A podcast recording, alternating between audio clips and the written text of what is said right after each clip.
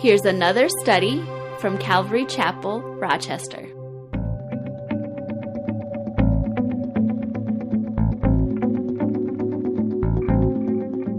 So, chapter 4 of Hebrews, I'm going to go ahead and just read through it with us, and then we'll, we'll back up and we'll go through it. chapter 4, and I'm reading from the New King James Version. Says, Therefore, since a promise remains of entering his rest, let us fear lest any of you seem to have come short of it. For indeed the gospel was preached to us as well as to them, but the word which they heard did not profit them, not being mixed with faith in those who heard it. For we who have believed do enter that rest, as he has said, So I swore in my wrath, they shall not enter my rest, although the works were finished from the foundation of the world. For he has spoken in a certain place of the seventh day in this way, and God rested on the seventh day from all his works. And again in this place, they shall not enter my rest. Since therefore it remains that some must enter it, and those to whom it was first preached did not enter because of disobedience, again he designates a certain day, saying in David, Today, after such a long time, as it has been said, Today, if you will hear his voice, do not harden your hearts. For if Joshua had given them rest, then he would not afterward have spoken of another day. There remains, therefore, a rest for the people of God. For he who has entered his rest has himself also ceased from his works, as God did from his. Let us therefore be diligent to enter that rest, lest anyone fall according to the same example of disobedience. For the word of God is living and powerful and sharper than any two edged sword, piercing even to the division of soul and spirit, and of joints and marrow, and it is a discerner of the thoughts and intents of the heart. And there is no creature hidden from his sight, but all things are naked and open to the eyes of him to whom we must give account. Seeing then that we have a great high priest who has passed through the heavens, Jesus, the Son of God, let us hold fast our confession. For we do not have a high priest who cannot sympathize with our weaknesses, but was in all points tempted as we are, yet without sin. Let us therefore come boldly to the throne of grace, that we may obtain mercy and find grace to help in time of need. So, chapter 4 expands on a theme that was introduced to us in chapter 3. And the chapter 3 introduced to us the theme of God's rest. And uh, the writer of Hebrews here in chapter 4 is going to give us four uh, points of uh, application, four things that we can apply to our own lives in order to experience that rest. So, going back up to verse 1, it says, Therefore, since a promise remains of entering his rest, let us fear lest any of you seem to have come short of it. Um, so, like I said, this is a continuation from chapter 3. Now, remember, uh, the letter to the Hebrews is just that it's a letter to Hebrew Christians. And in chapter 3, Jesus told us, or told them, that Jesus is better than Moses. And that would have been very pertinent or very, uh, uh, you know, it would have really stuck with the Hebrew Christians because Moses was very revered to the Jews. He was the apostle or sent one of God uh, to deliver the Jews from slavery in Egypt and to lead them into the promised land of Canaan, which in chapter 3 was referred to as God's rest.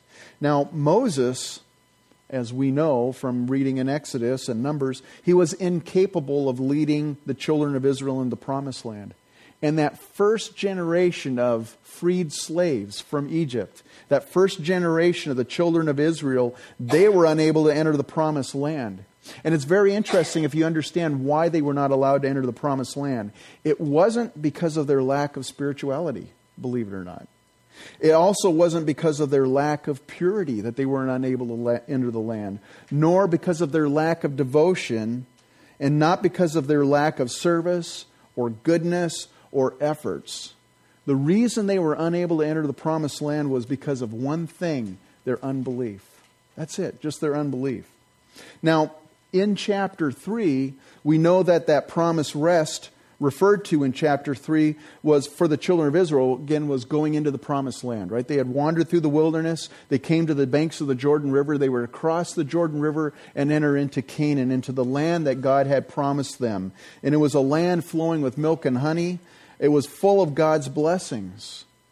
So that was the illustration that the writer used in chapter 3 to, to teach uh, the Hebrews and to teach you and I. Well, what about us? What is that illustration a picture of for you and I, God's rest? Is Canaan a picture of heaven? Now, if you read, listen to a lot of old spiritual songs, a lot of times they talk about the promised land in reference to heaven. And of course, heaven is the promised land. Heaven is our eternal rest, of course. But to be frank, I don't think Canaan is a picture of heaven. Why? Well, like I mentioned last week, Canaan, when they entered into Canaan, they had battles to wage. I mean, there were, there were, there were enemy in that land that they had to, they had to fight with. There were giants in the land that they had to defeat. There was enemy territory that they needed to take. And I don't know about you, but I hope when I get to heaven that there's not enemies in heaven or battles to fight or enemy territory to take over. I hope that that's all done. In fact, it will be all done because there won't be any sin in heaven. There won't be any enemies in heaven.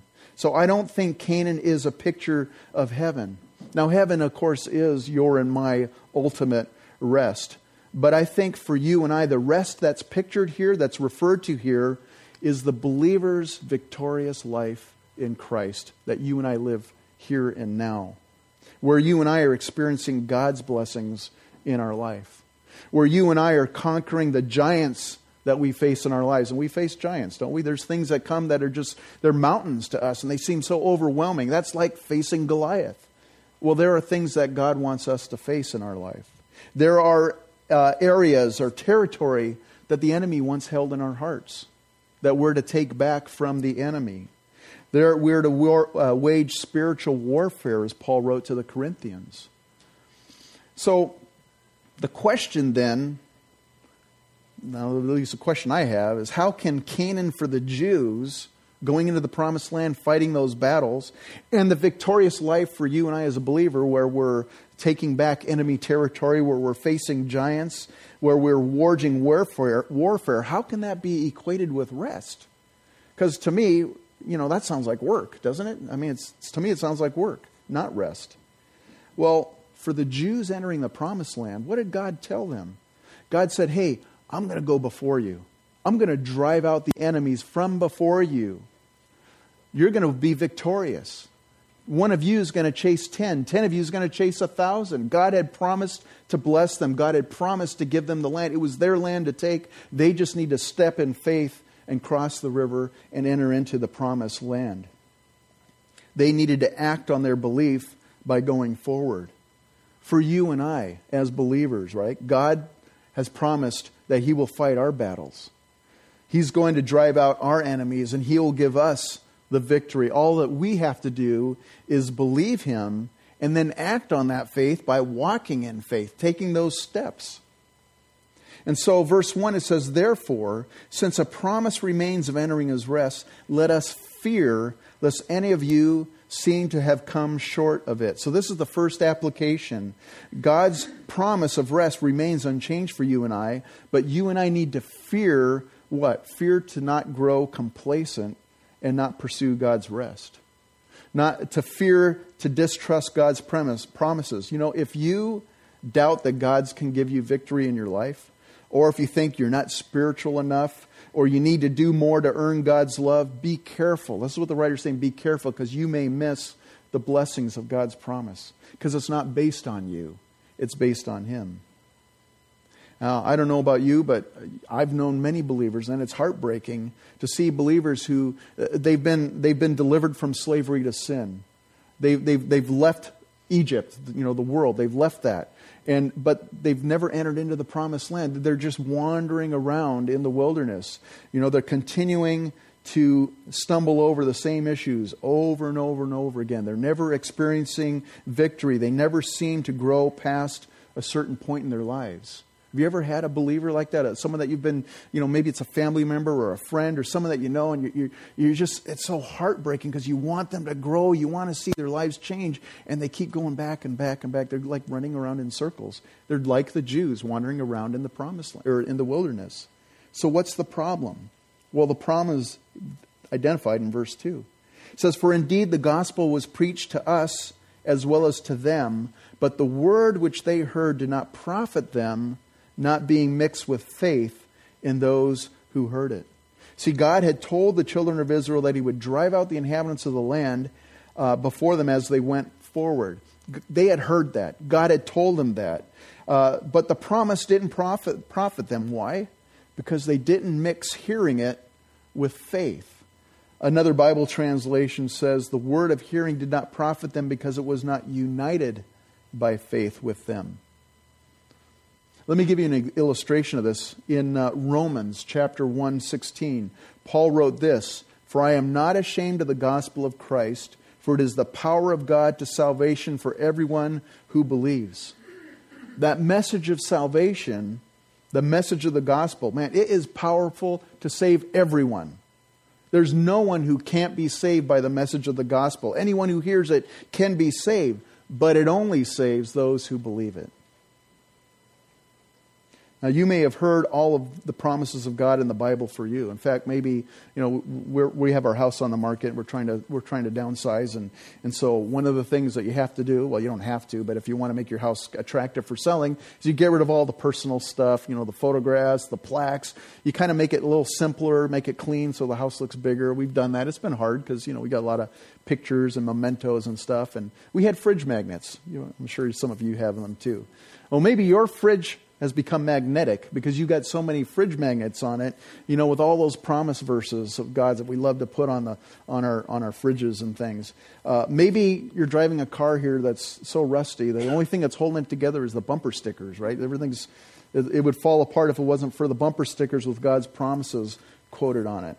I even saw uh, yesterday. I was just kind of looking around, and I saw that there's a blog that you can subscribe to that sends you a promise verse each year, each day of the year. You get 365 promises sent to you in an email uh, if you want to subscribe to this blog. Well, you know what? None of those things are going to profit you if you don't believe them. None of them. It, it, it's one thing to hear them, but it's another thing to believe them. And so in verse 3, he says, For we who have believed do enter that rest, as he has said, So I swore in my wrath, they shall not enter my rest. Although the works were finished from the foundation of the world, for he has spoken in a certain place of the seventh day in this way. And God rested on the seventh day from all his works. And again in this place, they shall not enter my rest. Verse 6 Since therefore it remains that some must enter it, and those to whom it was first preached did not because enter because of disobedience, again he designates a certain day, saying in David, Today after such a long time, as it has been said, today, if you will hear his voice, do not harden your hearts. For if Joshua had given them rest, then he would not afterward have spoken of another day. There remains therefore a rest for the people of God, for he who has entered his rest has himself also ceased from his works, as God did from his.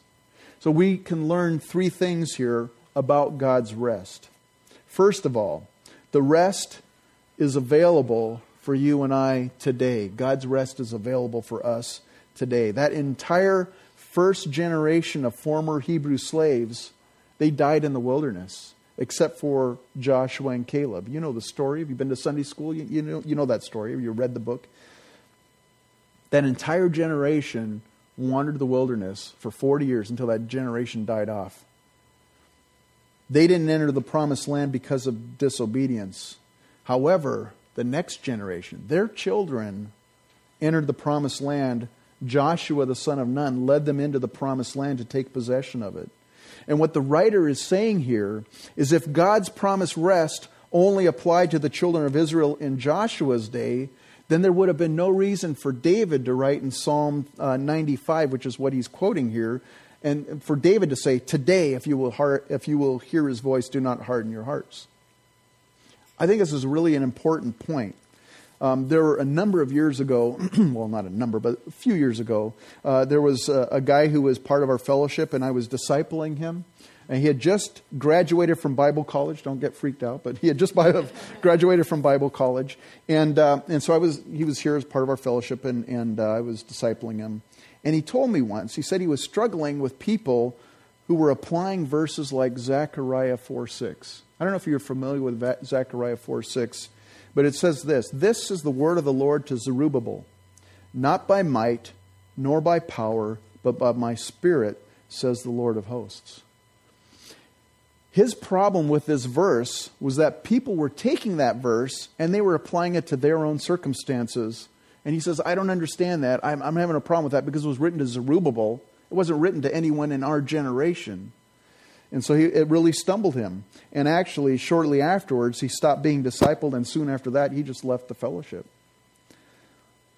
Well, Paul talks about the children of Israel in the wilderness in 1 Corinthians 10. He starts talking about them. And in verse 11, he says, Now all these things happened to them as examples, and they were written for our admonition upon the whom, whom the ends of the age have come. Those things, those stories, they're not just stories. They're written for you and I to learn from and to apply in our own lives. In 2 Timothy 3:16, which I love what Kenny shared, all scripture is given by inspiration of God and is profitable for doctrine, for reproof, for correction, uh, for instruction in righteousness, that the man of God may be complete, thoroughly equipped for every good work. All scripture is inspired. It's all profitable. Now, obviously, if some girl takes Gabriel's announcement in the book of Matthew about the birth of Jesus and then thinks, hey, I can apply it to my life. I'm going to have a, a, a, virgin birth. I mean, we know that there's only one virgin birth. There only will be one, and it was Jesus Christ, right? So that's, I mean, that's kind of obviously you don't apply that. But here's the thing that I, that I was trying to explain to this young man is scriptures are describing a principle that God has repeated throughout scriptures. I think it is there for us to take, to take and apply it to our own lives. So I think it's perfectly fine to take that verse, not by might nor by power, but by my spirit, says the Lord, and apply it in our own lives. Why? Even though it was written to Zerubbabel. Well, because God operates that way. We see it throughout the Bible, right? Remember with David, uh, with Gideon, uh, with the children of Israel. I mean, you can go through all the Bible and, and see how God doesn't work with man's intellect, He doesn't work with man's power. He does things by His Spirit because he's the one that gets the glory. And so that verse, it, it's speaking of a principle. And so it's, it's, we can apply that to our own lives. And so when David says, Today, if you will not, you know, don't harden your hearts, it's written to you and I today as well. It's not just written to the children of Israel. And that's what the writer is trying to get across, is that that rest is available for you and I today. The second thing we can learn about God's rest from those verses is that we must enter into it if we want to live fruitful lives for the kingdom.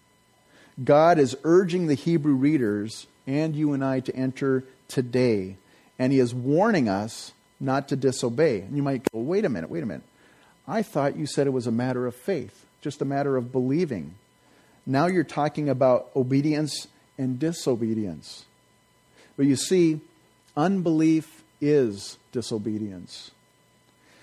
And in and of itself, it is. And unbelief will lead to further acts of disobedience. You know, it's interesting. Your and my faith or lack of it determines our actions. I mean, we may say we profess to believe something, but you know what? What we profess and what we do, if they don't match up, then it's like, do you really believe it? If you didn't believe that these chairs that you're sitting in today would support your weight, I guarantee you, you wouldn't be sitting down right now. You'd be standing next to it because you, man, if I sit on it, it's going to collapse. But you believe that those chairs are going to support your weight, and so you've all sat down, and, and thankfully they have. You know, your faith determines your actions. What you and I truly believe is shown how in how you and I live. The third thing we can learn about God's rest is that it is patterned after God's seventh day of rest in Genesis 2. Where God created uh, the world in six days. Uh, the work of creation was completed on day six, and he rested on day seven.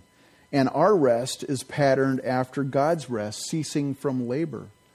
And what it's referring to is ceasing from trying to earn our own righteousness through works, trying to accomplish God's work in our own strength.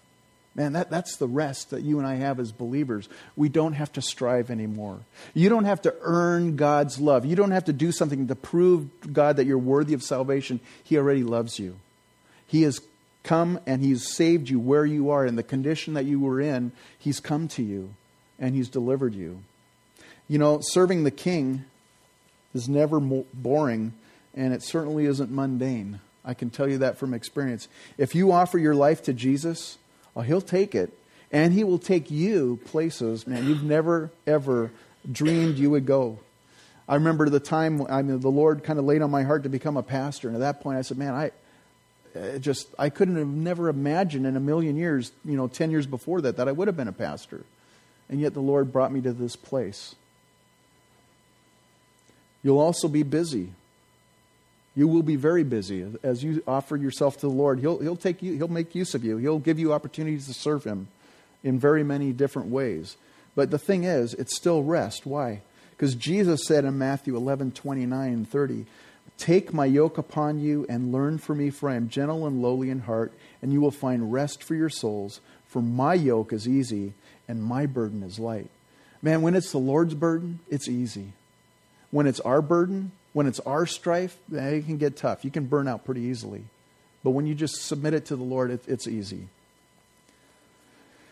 So the difference is we're no longer working to earn our righteousness. Why? Because Jesus finished that work on the cross, right? It was all done on the cross at Calvary.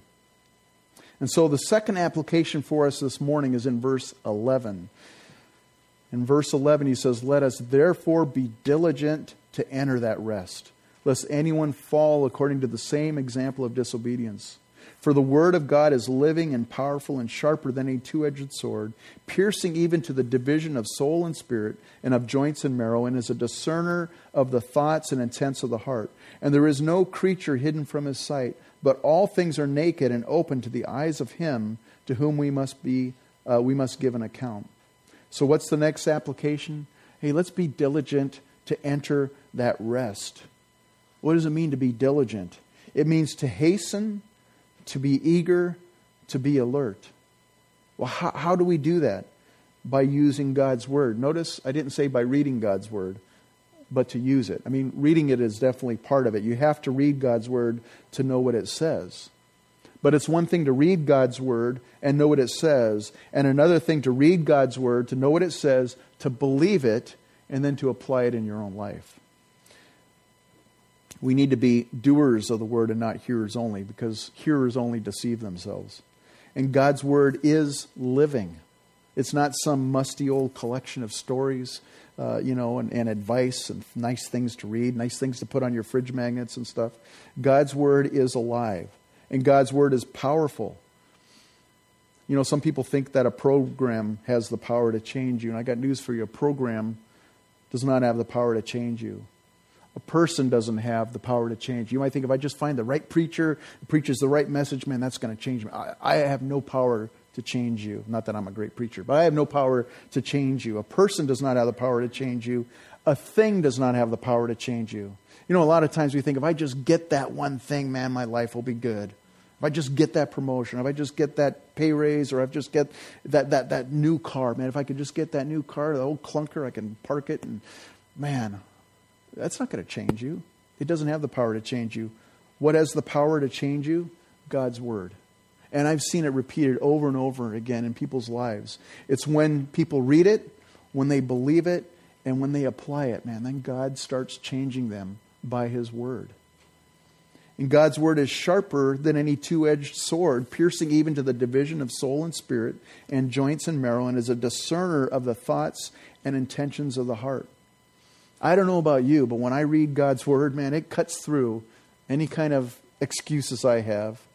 Anything that I say I believe, the word of God shows me, do I really believe it? It, it reveals what's in my heart.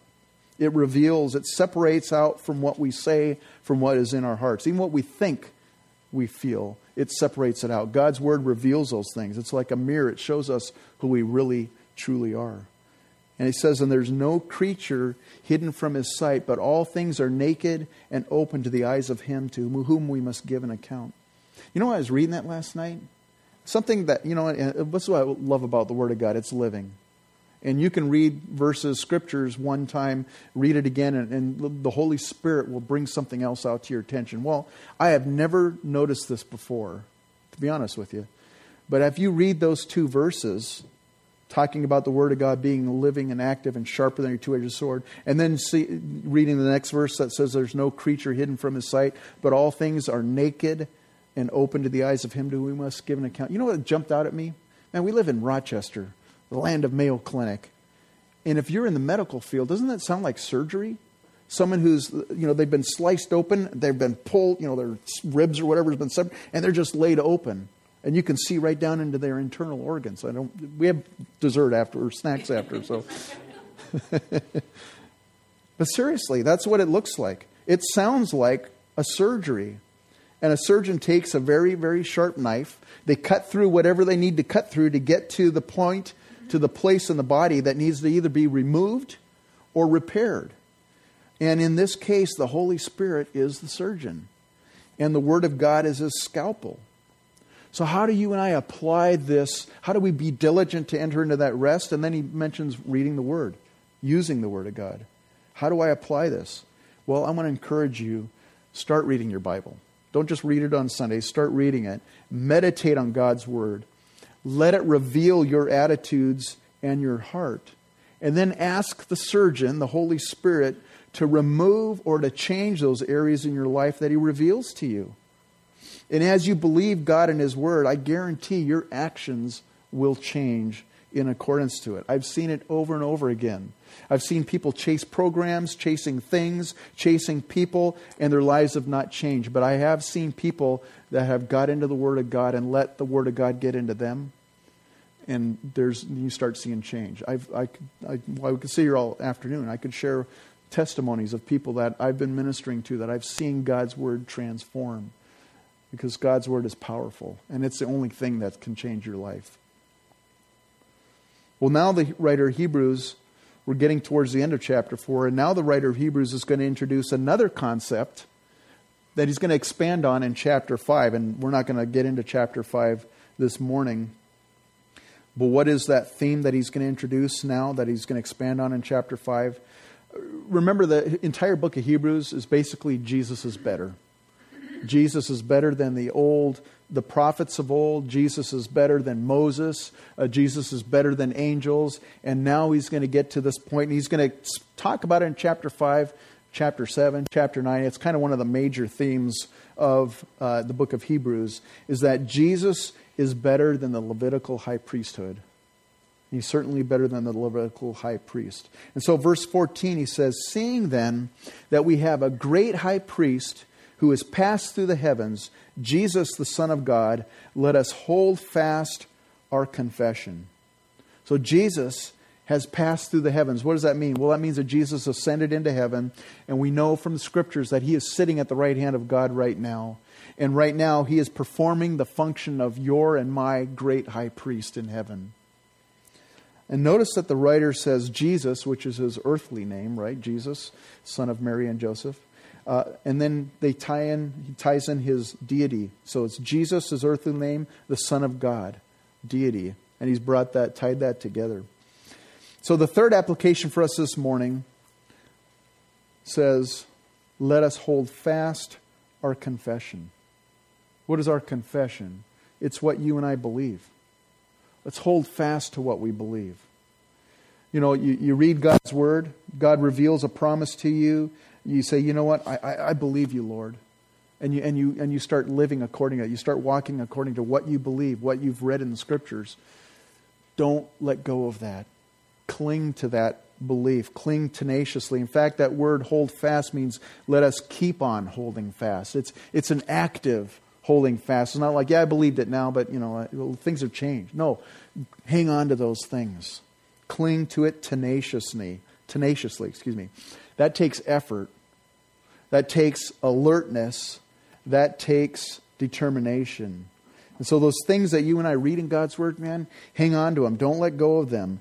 Uh, don't be one who used to believe but now doesn't. And I've come across Christians like that. Yeah, I used to, I used to, you know, I used to really stand on that. I don't believe that anymore. It's, it's heartbreaking when you hear that. So we're to grow in obedience to God's Word. You know, and there's some Christians, and, and like I said, it's heartbreaking to view but their fire for the Lord now it's just barely visible in their lives. I mean, I mean, I, don't question their salvation, but the, the, just the flame is gone. It's just like they're just a glowing ember, and it's like they're just about ready to go out. It's like a candle; it's almost reached the end of its wick. The Word of God no longer excites them. Man, the Word of God no longer challenges them and they've given up holding on to these truths that God, God was doing a work in their heart. Now they've, they've just kind of let go. They haven't been diligent. Let us keep holding on fast to what we believe. Verse 15, he says, For we do not have a high priest who cannot sympathize with our weaknesses, but was in all points tempted as we are, yet without sin. Let us therefore come boldly to the throne of grace that we may obtain mercy and find grace to help in time of need. I love that the writer has included this in here. You know, we're, we're talking about, you know, uh, let's fear that we don't, you know, don't miss out on God's blessings in our life by not walking in faith, by not walking in obedience. You know, let, let, let's be diligent to, to, to hang on to those things. Let, let's be diligent. You know, he's giving us all these, all these things for let us to do. But what if you're one person who has failed? What if you're a person, you know, maybe maybe this morning I've been describing your life and your fire is not as hot as it used to be for the Lord. Maybe, you know, you, you you've not trusted God in some area in your life and, and, and the Holy Spirit's revealed that to you. Maybe you failed to act on something that He's laid on your heart and you just failed to do it. You failed to take that step of faith. And you, and you go, man, uh, it's, I've blown it. Your fire's grown cold. Maybe you've let go and barely holding on to what you believe anymore. I love what the writer says here. Jesus, our high priest, sympathizes with our weaknesses, our struggles, and our failures. That word sympathize means to suffer along with. Because Jesus suffered the same temptations you and I suffered. I, that's mind boggling. You mean Jesus actually struggled the same way I struggled? Yes. He did. The same temptations. He was tempted in all points, as the Bible says, as you and I were, yet without sin. And so, that final application this morning, even if you failed, even if you, you go, you know what, yeah, I, I'm on the negative side of that application this morning, hey, let's come boldly to the throne of grace that we may obtain mercy and find grace to help uh, that we obtain mercy and find grace to help in time of need. You know, this applies not only in the moment of weakness and temptation, although when you're in a moment of weakness, when you're going through a trial, when you are being tempted, you and I can cry out to Jesus for help in that specific time. In fact, and Paul wrote in 1 Corinthians 10:13, "No temptation has overtaken you except such as is common to man, but God is faithful, who will not allow you to be tempted beyond what you are able, but with the temptation will also make the way of escape that you may be able to bear it. If you cry out to the Lord in your te- He will give you a way out. But it's not only when you and I are in that time of temptation. We can boldly approach the throne anytime. That's a privilege you and I have. If you were a Hebrew before the new covenant, if you were a Hebrew under the old covenant, you couldn't just approach the throne of grace boldly. You, only the high priest could go in. Once you're in the writer Hebrews will get into this later. He could only go in one, one time a year. You and I, we've been blessed so much we can go in any time. We can approach God, a holy God, even though we're sinners. By the blood of Jesus Christ, we can go up to God's throne. Lord God, I've failed. Please help me in this. We can even go after we've failed. Why? Because God's throne is a throne of grace. It's not a throne we can only approach when we have our act together. You know, sometimes we think that. I can only come to God as long as I've got, I'm not dealing with any sin in my life. You can come to the throne of God even after you've miserably failed because God's throne is a, throne of grace. And it's also a throne of mercy, not judgment. You know, today, in this day and age, boy, I tell you, you read about it, there are a lot of people protesting, right, out there for different reasons, but one of the biggest things, they want justice. People, everybody wants justice. And so often, you and I, man, we want justice when we've been wronged.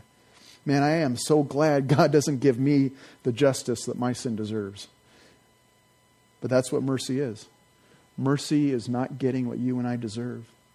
And so I want to encourage you to boldly approach the throne anytime, even after you've failed. You know, the thing is, the enemy lies to us.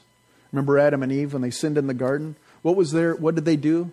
They went and they hid from God. They didn't want to because they were so ashamed of themselves. They were they were exposed in their sinfulness. They knew they were naked. They didn't want to be in fellowship with God, so they hid.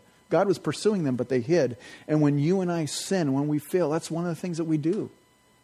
The last thing we want to do is approach a holy God. So what do we do? We don't pray. We, we, if, if we're, we're practicing sin, man, we, we stay away from fellowship because we don't, eh, man, it's convicting to be around other believers that are on fire for the Lord, and I'm not.